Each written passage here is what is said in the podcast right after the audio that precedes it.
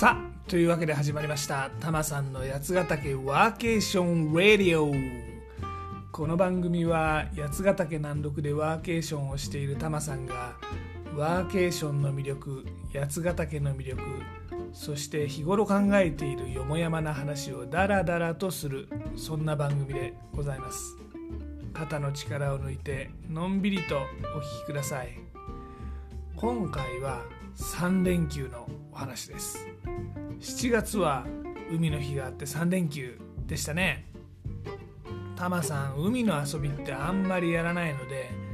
海の日があっても山に遊びに行ってきた連休でした。皆さんどんな連休過ごしましたか？皆さんの遊び方もぜひ教えてくださいね。さてタマさんこの連休どうしていたかというと土日で友人が遊びに来てまして北八ヶ岳へ天泊つまりテント宿泊をして山歩きをしてきました。これねもともとは7月中旬ってまだ梅雨明けしてないだろうから梅雨空の下、まあ、元気な苔を見に行こうって作戦でございました。ところがね梅雨は明けちゃったんだけれどもその割には、まあ、また梅雨戻りみたいな感じでよくわかんない天気の連休でございましたね。で今回泊まった場所北八ヶ岳には白駒池という池がございましてそのほとりでございます。生体層というところに泊まりました。生体層こちらですね。青い苔の層と書いて生体層です。もうねいかに今回の旅が苔を中心に考えているか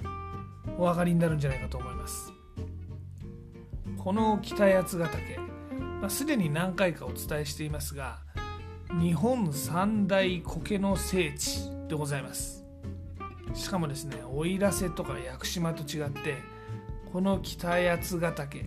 もうね駐車場を降りたら徒歩1分で苔の森でございます。このね日本有数の苔の森を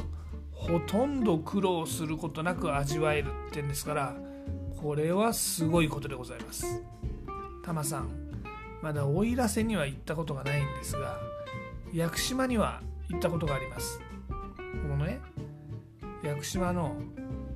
白谷雲水峡ってところ、まあ、ここがいわゆるもののけの森とか苔の森って言われてるところですね。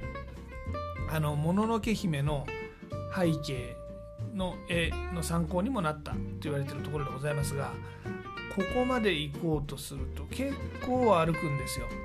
まあ、立派なハイキングコースでございます。観光気分で行くとまあ結構マジ疲れるって感じなんじゃないかなと思います。一方でこの北八ヶ岳ですね駐車場おりまして横断歩道を渡ればもうそこは苔の森でございます。本当に貴重な森ですね。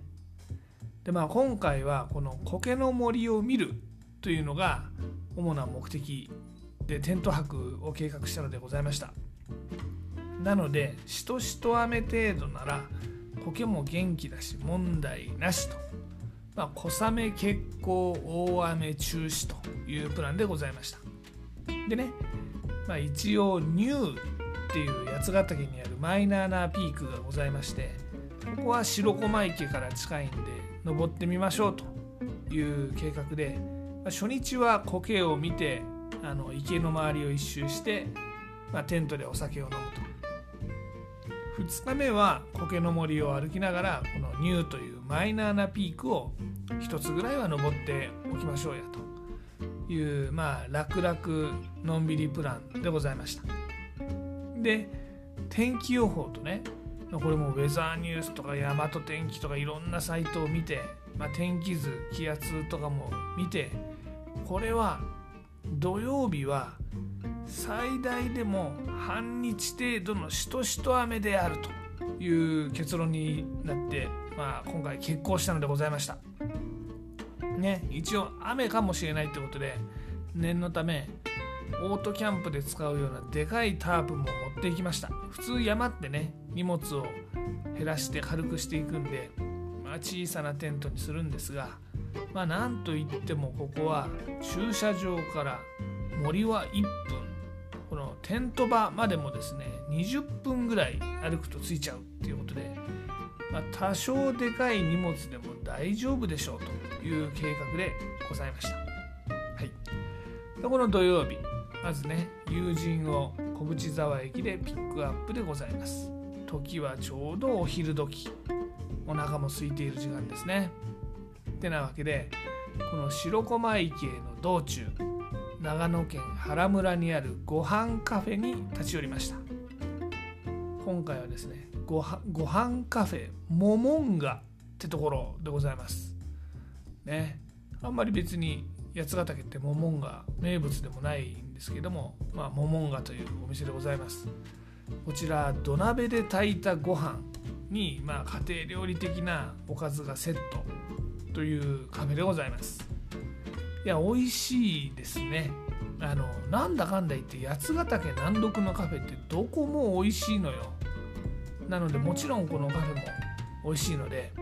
タマさんのブログやつなび .jp でも紹介してますよ。ちょっと見てみてくださいね。詳しくは。でまあお腹いっぱい。ね。午後からはしとしと雨の予報なんで、まあ、とっとと着いて雨降る前にテント立てようね。ってことで白駒池に行きました。でまあテントもねみんな手慣れたもんでちゃちゃっと立って。で、まあ、念のためオートキャンプ用のでかいタープも張ってまあ、これね雨になってもこのタープの下で食事とかできるよねっていうところまで来ました。そしたらね急に雨が降り始めました、まあ、最初のうちはいやータープ持ってきてよかったねってそんな感じだったんですが、まあ、だんだん激しくなってきましてなのでこの土曜日予定していた池の周りの散策、まあ、これはもう中止ということで早々とタープの下で飲み始めです。でね、まあ、酒を飲んでるとあんまり天気も気にならないんだけど気がつけばかなりの土砂降り。ねタマさんのテントの下なんてもう川が流れ始めてますと、まあ、川ってのはちょっと大げさなんだけど、まあ、水が流れるものを川と呼ぶのであればあれは川であるという感じでございました。まあ、そうは言っても別にねシュラフが濡れるっていうこともなく、まあ、ちゃんと下に防水マットを引いてたりするんでね。まあただちょっと詳しく言うとタマさんねフロアレスっていうあの床がついてないテントが好きなんですね。軽いから。でまあ実際床がなくても自分が寝るところにはその防水シートがあってその上にマットを引いてますんでまあ、濡れずには寝れるんですよ。でまあ過去の経験から言ってもよほどの大雨でない限り大丈夫という経験でございました。まあそうは言ってもいわゆるなんつうのかな普通のテントダブルウォールあの布が2枚のテントが好きな人からすると、まあ、なんでこんなビジョビジョの中で寝てんのよって感じる人もいるんじゃないかなと思いますがまあ山遊びっていうのはそもそもどの種類の不快なら我慢できるか気にならないかというでどの順位のものだったら譲れないか、まあ、このね優先順位付けの遊びのような気がするんですよね。まあ、例えばねどうしても荷物軽くしたいですと。だからテントはフロアレスでいいですと。フロアなんかいらないですと。その代わり大雨だとびしょびしょになっちゃうかもしれないよと。これね軽くしたいからびしょびしょになってもいいやと。ね。とかもうどうしても荷物軽くしたいからガスコンロじゃなくてアルコールストーブにするよと。お湯沸かすのに時間かかるけどねと、まあ、時間かかったっていいよ軽ければ。とかね。まあ絶対寒いの嫌だからシュラフはあったかいのにすると。まあ、その分重くなっても構わないとかね、まあ、人によってこだわりのポイント何が不愉快か不快かって違うんで。まあこれによって荷物が決まってくるっていう遊びなのかなと思います、まあ、もちろんこの辺りって01のね軽いためには全部捨ててくとかそういう話じゃなくて今回はそこまで寒くならないだろうからまあシュラフはこんくらいのやつでいいかなとか今回は雨どんくらい降るだろうとか様子見ながらねバランスをとって荷物選ぶわけですけどこのこだわりポイントもね人によって違うってのが面白いところですね。でテント場で他の人特にテント場で知り合った知らない人とかと話したりするとね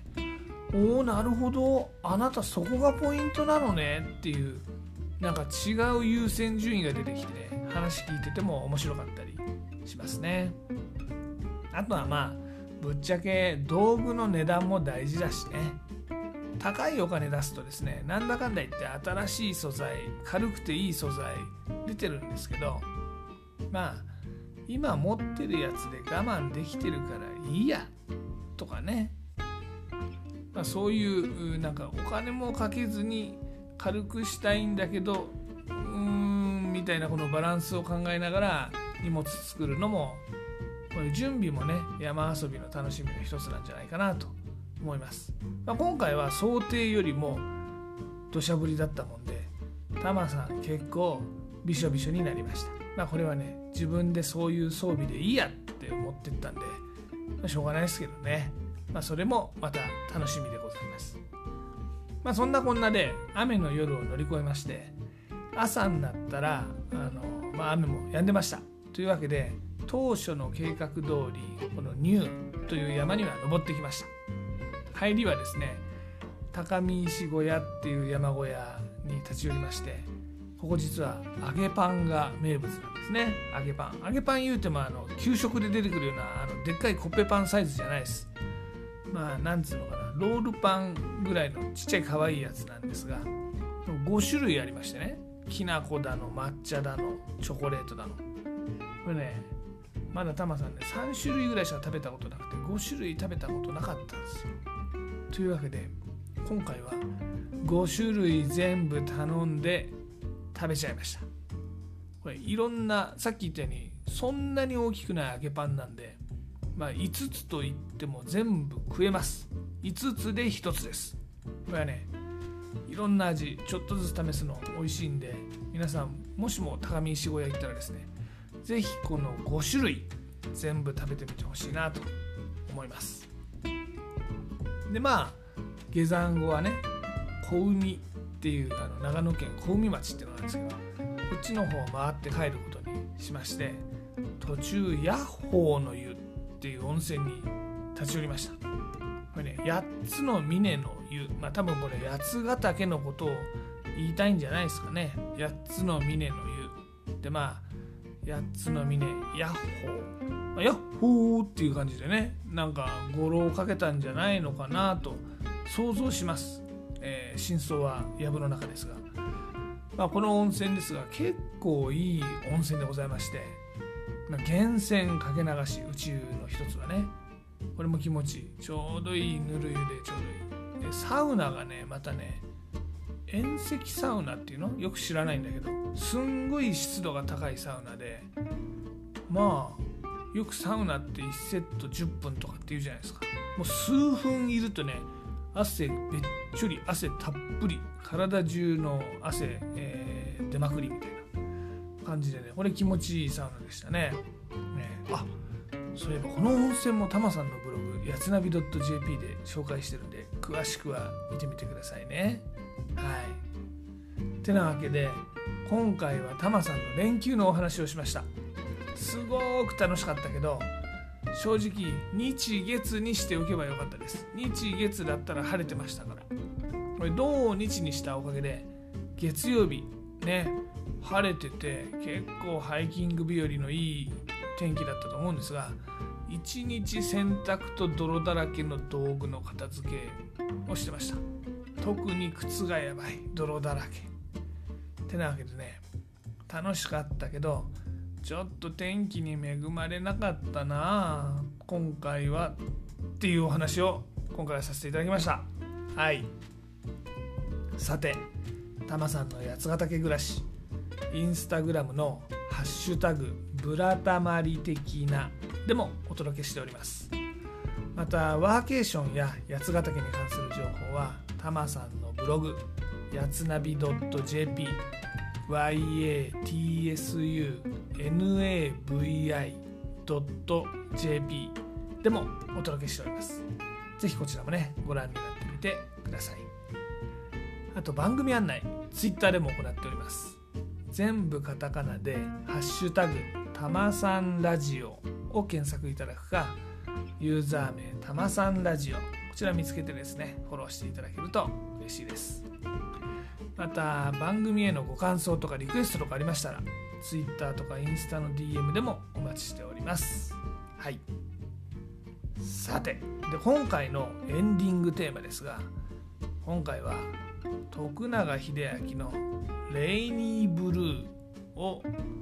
お届けします。いやね、まあ、今回楽しい連休だったんだけどさね。ちょっと雨想定外でねブルーになっちゃったわけですよ。夜テントで寝てる時も「おうびしょびしょ」ね。月曜日片付けてる時も「おうドロドロ」ってなわけでちょっと今回雨にやられたなと。思いまして。ね。レイニブルーおおお終わったはずなのにね終わったことなんで片付けをしましょうという月曜でございましたはいでまあ例によって僕はジャスラックに参加してるわけではないので番組の中でこの曲をお届けすることはできませんなのでご自身で番組の後で